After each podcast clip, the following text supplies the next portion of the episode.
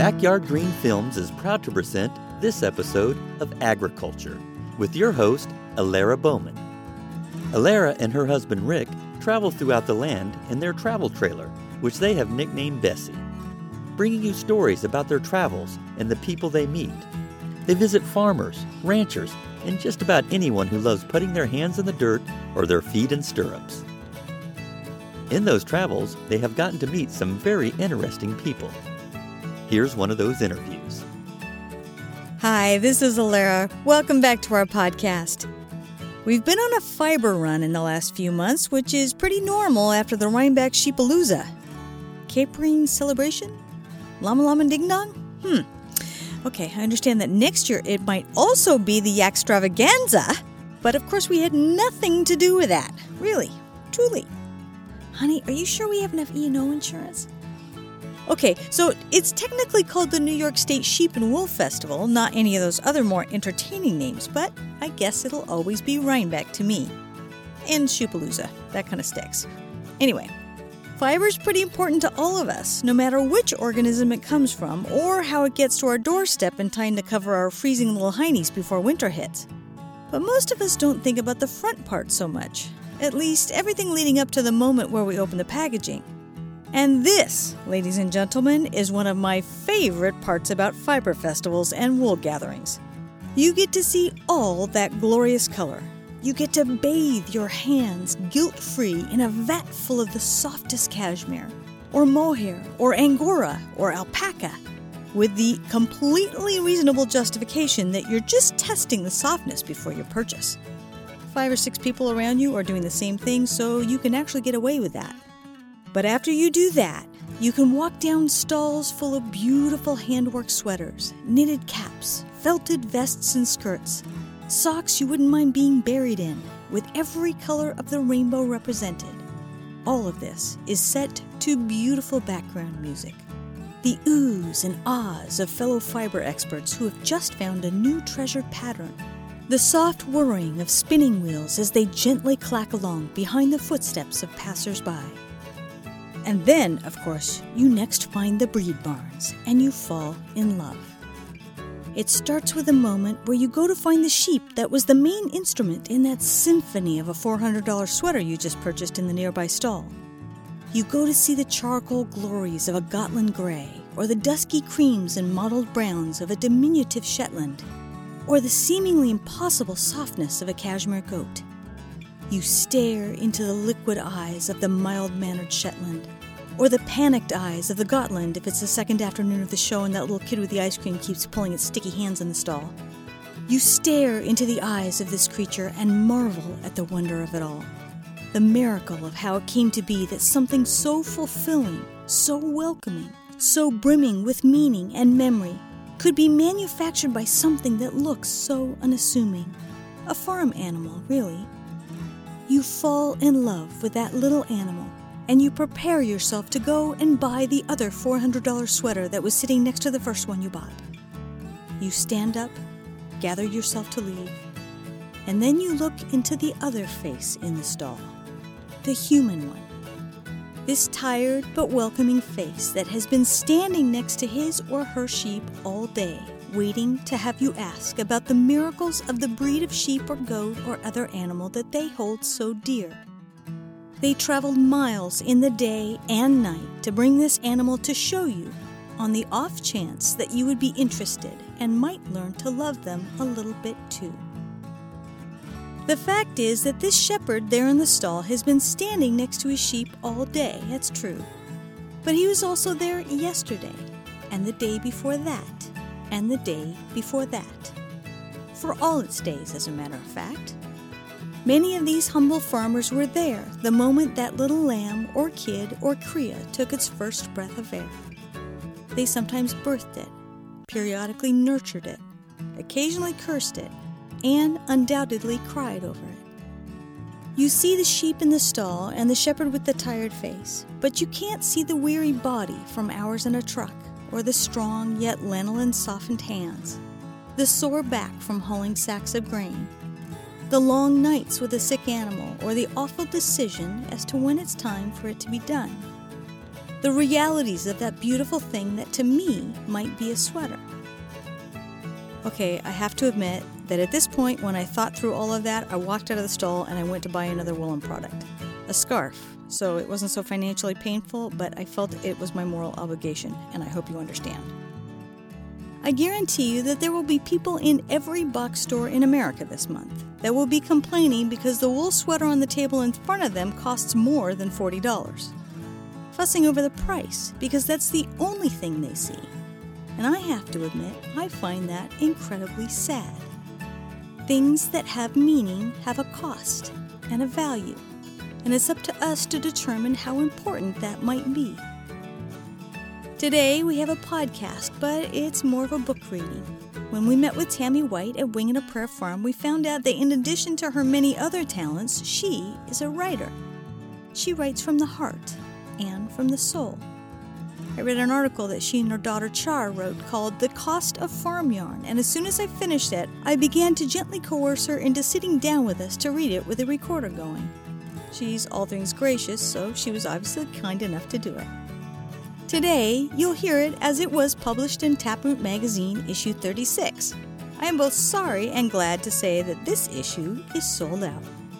We've put up some links for you to follow if you'd like to find out more about this texturally rich magazine for artists, foodies, fiber enthusiasts, crafters, and podcasters. Okay, I don't think they were aiming for us, but you could eat the pages, they look so good. Beautiful photography. The Taproot Bunch was kind enough to give us permission to read the story, and they're also going to send us PDFs of part of it, so we'll post that as a visual extra in the upcoming days on our YouTube channel. Tammy's calculated the specifics on the cost of wool right down to the penny, and I hope you look at it. It's startling and humbling. But we didn't include that part in the podcast because we want you to hear her voice. We want you to imagine yourself sitting with us in her wide kitchen, the windows that look out onto the back farm are slightly steamy from the warmth, and the attached porch area is filled to the brim in preparation for the Wing and a Prayer booth in Rhinebeck, with a display set up all the way across the back wall. Tables are mounded with different yarns and skeins, colorful tags attached. The fish tank is bubbling quietly in the background, and the old cat is quietly purring right along with it. And Tammy soothed us with her gentle philosophy on the reality of life as a shepherd. It's December now, so it's the time of year that many of us start to think about Christmas quite a bit. We can't avoid it because apparently the box stores have decided that nothing is sacred and pre Halloween is fair game on the Yuletide marketing bonanza. Calm down, Alara. In my childhood, my family was the type that went to church every week, yet moderation ruled. So for us, Christmas meant presents around a tree, lights on the house, and nativity scenes in the living room. For many people, it's about the star in the east, wise men, and a baby in the manger. For others, you can't find any of those things in their book's concordance and no presents at all, darn it. And yet, for others, there are definitely lights, but they won't be on the house or you'll have to call 911. But you do get presents for days. No matter which belief or book you call your own, or which star is the one that guides you, there is one phrase from the Christian Bible that has a meaning to all of us shepherds watch their flocks by night has been a bedrock guiding principle for as long as we have had domestication on this planet. For about 11,000 years, we've been able to say this true thing that every minute of the day, on every inhabited continent on this planet, somewhere, a shepherd is watching his flock, doing his best to make every animal safe and well and strong enough so it and its fellow flock or herd members can survive to fulfill their purpose, no matter what that might be. I can look up at the sky tonight and know that hungry, tired, cold, and weary shepherds have been looking at the same sky for thousands of years, and getting up the next day and doing it again, and the next, and the next. They're still here, looking at me in the stall with a tired yet welcoming face. I will see them again in that same stall again next year at Rhinebeck, and it makes my soft sweater have a very poignant warmth.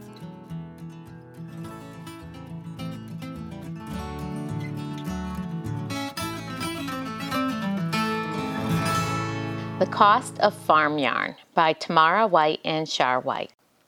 Our Thelma and Louise yarn, a blend of mohair, cormo, and Cotswold wool, arrived in a large cardboard box, shipped from Blue Mountain Farm and Fiber Mill in Pennsylvania. Usually, we drop off our fleeces and pick up the processed yarn directly from the mills we work with, but Pennsylvania is a pretty long way away, and Blue Mountain was recommended to us for their expertise with long wool fibers. Sometimes shipping is the best option. The boxes were heavy, bulky, awkward, but chock full of the softest skeins, buttery soft and layered deeply like thick cream. Originally off white, most of the skeins would be transformed over the next few days and weeks into an entire spectrum of colors sea kelp green, sky blue, madder red, and sunset yellow. Every dye was naturally sourced, most from our own dye garden, and concocted by Tammy over a series of hours. They were washed, dyed, over dyed, hung to dry, hanked, and tagged by hand. Eventually, they will all be sold either at the fiber festivals we schlep our wares to or online, which requires packaging and making trips to the post office. Finally, after all of this handling, the yarn will be put onto needles and knitted up into something wonderful. But the true life of these skeins of wool begins long, long before they come back from the mill. It begins pre dawn on an April morning with the birth of a lamb. The very idea of this yarn arrives covered in amniotic fluids, lying in the straw, shaking its bewildered head at the phenomenon of suddenly living. Grows over time by feeding on milk, grass, grain, hay, minerals. It thrives because of vaccinations, dewormers, supplements, pasture rotation, companionship, and persistent care. For farm yarns, the yarn is the animal and the animal is alive. There are thousands of small things that contribute to a single skein, and so it can be difficult to arrive at a singular point of value for the end product. For a small farm yarn farmer, deciding on the cost of a skein of yarn is a little like trying to calculate how much compensation a full time caregiver should be paid for raising a child. Putting a price on the minutes and hours, days and weeks, months and years that go into managing the flocks that bear the fiber is nearly impossible. There are numbers aplenty nonetheless. We can note the cost of a bag of grain, a bale of hay, and we can determine the amount of feed, roughly, that goes into a fiber bearing animal per year. We can determine the cost of the animal's purchase, of its upkeep, the cost of professional care, the expense of the facility used for housing. Rent and property taxes are figures that exist. We can calculate power resources expended on a flock, such as gas and electricity. But beyond the more easily tabulated sums, grain costs, the costs of a bottle of rabies vaccine, there are the abstract costs of the time, energy, and expertise of the yarn farmers, who most often do not pay themselves. How do we work out the hours of sleeping with one eye open while we listen for coyotes prowling and howling at the perimeters of our night pastures? How do we figure the hours of afternoon chores that have bled over into the evening, past dinner time, even past bedtime, and into the wee morning hours while we sit with a ewe that is having a slow or difficult labor? How much do we pay ourselves for the physical and mental stamina required to assist and facilitate nursing between an engorged mama and a weak baby, a fluke that makes its start rough? Or the complications from a minor surgical procedure that has yielded an infection requiring weeks of care and special accommodations. No farmer expects to be compensated for these hours. It is part and parcel to the vocation of shepherding. We do it because of a passion for nurturing and cultivating a natural life cycle that goes back 6,000 years. The innumerable benefits of the symbiotic relationship between animal and land could be considered payment enough, the satisfaction of doing something good and healthy in a world gone crazy. The justice of assisting in the production of natural fibers in a synthetic culture is another one of the returns of this trade. But unfortunately, another psychological compensation doesn't pay the rent, so to speak, and we must put a price on our labor so we can put a price tag on our flock's decided and deliberate product. How then do we determine the monetary value of the life's labor of these animals and their farmers? In this essay, we will endeavor to break it all down by sharing the expenses and the time that it takes to bring wool to market. Let us walk through the production cost of a skein of yarn, starting with the animal that bore the fiber. For this example, we have chosen a ram from one of our fine wooled breeds, a Cormo sheep named Peter Pan. We will calculate the approximate cost of a 4 ounce skein of his fiber. Determining the true cost of small farm yarn helps us find value in this miracle fiber even beyond the monetary sense. What does wool bring us, and how can we support and plan for its continued production in the future? This annual cost of one skein from a singular member of our flock is as close and realistic an estimate as can be made based on one year's worth of harvested fiber. These amassed numbers do not try to capture fluctuations caused by weather, stress, health problems, or other uncontrollable natural forces, nor the political and economic climate, which can also affect pricing. We assume these costs based on averages from past invoices from suppliers and past production expenses. Labor estimates are minimal and based on skilled, experienced labor.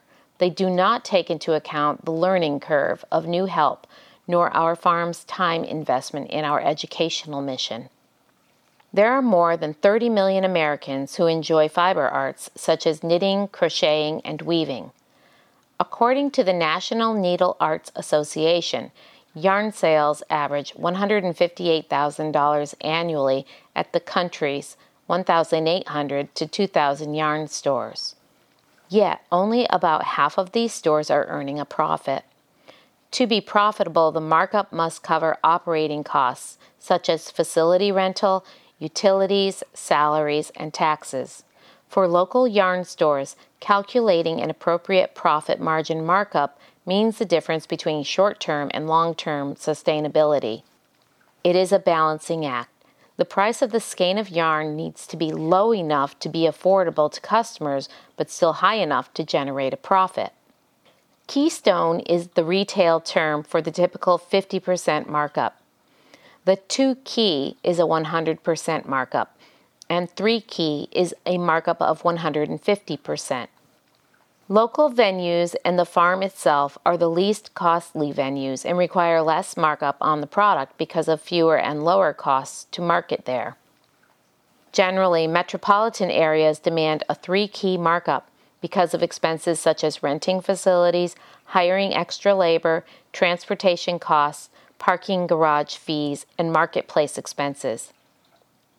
Obviously, when placed next to a silk, wool, nylon, acrylic blend commercial yarn at $12.50 to $15, Peter Pan's 4 ounce skein of sumptuous 100% naturally dyed farm yarn, retailing at a three key markup, $82.44, is far from competitively priced. We must work with customers and the local yarn stores we serve to find a balance that will put our flock's yarns into the hands of the public. Small businesses perpetually burn the midnight oil to keep the doors open in this age of industrialized goods. Small farms are no strangers to the struggle, and farmers wear many hats to keep their farms afloat. On our farm in Vermont, we not only make something saleable with every bit of fiber we harvest from our flocks, but we market as many products and services as we can scratch baked goods, fresh eggs, and online subscriptions, as well as participating in the local agritourism industry. All of this makes it possible to keep the lights on, the taxes paid, the animals fed. We pay ourselves a nominal wage that does not include benefits. Whenever possible, we barter our farm products for goods and services. High quality products and education of the public go hand in hand in the success of a small scale yarn farmer. Because the product that we sell is the opposite of perishable farm goods that must be frequently purchased, we must work hard to find more new customers whenever opportunities present themselves. Consumable perishable goods are commonly purchased in marketplace settings to feed households, whereas fast fashion and the industrial age have diminished the need or interest in farm fiber as a source for textiles or other uses. In the interest of supporting the flocks, we need to advocate for wool, advocate for small farms and slow fashion, and speak on behalf of the environment to stress the importance of the work of our farms. There are many intangible rewards of small scale fiber farming. Our relationship with the flock, the land, and Mother Earth, our inspiring community, and engaged and appreciative customers. The peace of mind that goes with this vocation. Our satisfaction in a good night's sleep after a hard day's work. And there's no doubt that the finished twist of soft, natural spun wool, a culmination of the seasons, has an unidentifiable energy in your calloused hands. This brings us back to the question of how we, as a society, as a whole, can support wool and plan for its continued production in the future. The simple answer is this love wool. And get in touch with your local fiber farmers who raise the animals that produce this natural, biodegradable, breathable, insulating substance love wool, and learn about the process it takes to turn one season's fleece into yarn. Support the small farm industry not simply monetarily, but with your attention and a willingness to learn. Love wool and teach others to love wool, and celebrate the sheep that grow it and the plants that dye it. Sing its praises, clothe yourself and your home in it, and know that, when it is time, wool will return to the earth with as much honor as created it.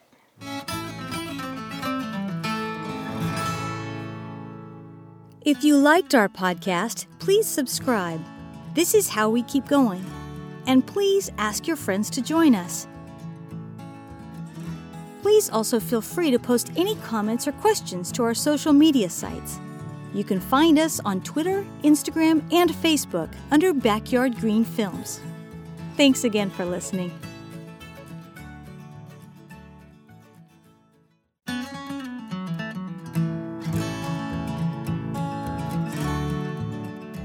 Like to thank Tammy White from Wing and a Prayer Farm for writing this article and reading it for us today.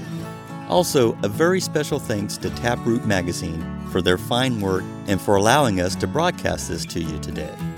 If you'd like to find out more information, please visit wingandaprayerfarm.com and taprootmag.com. Also, please support your local farmers. We'll see you next week with another adventure. You have been listening to Agriculture with your host, Alara Bowman. Please tune in for more upcoming episodes from our travels. I'm Rick Bowman, your behind the scenes editor. Until next time. This has been a presentation of Backyard Green Films Productions, all rights reserved, copyright 2021.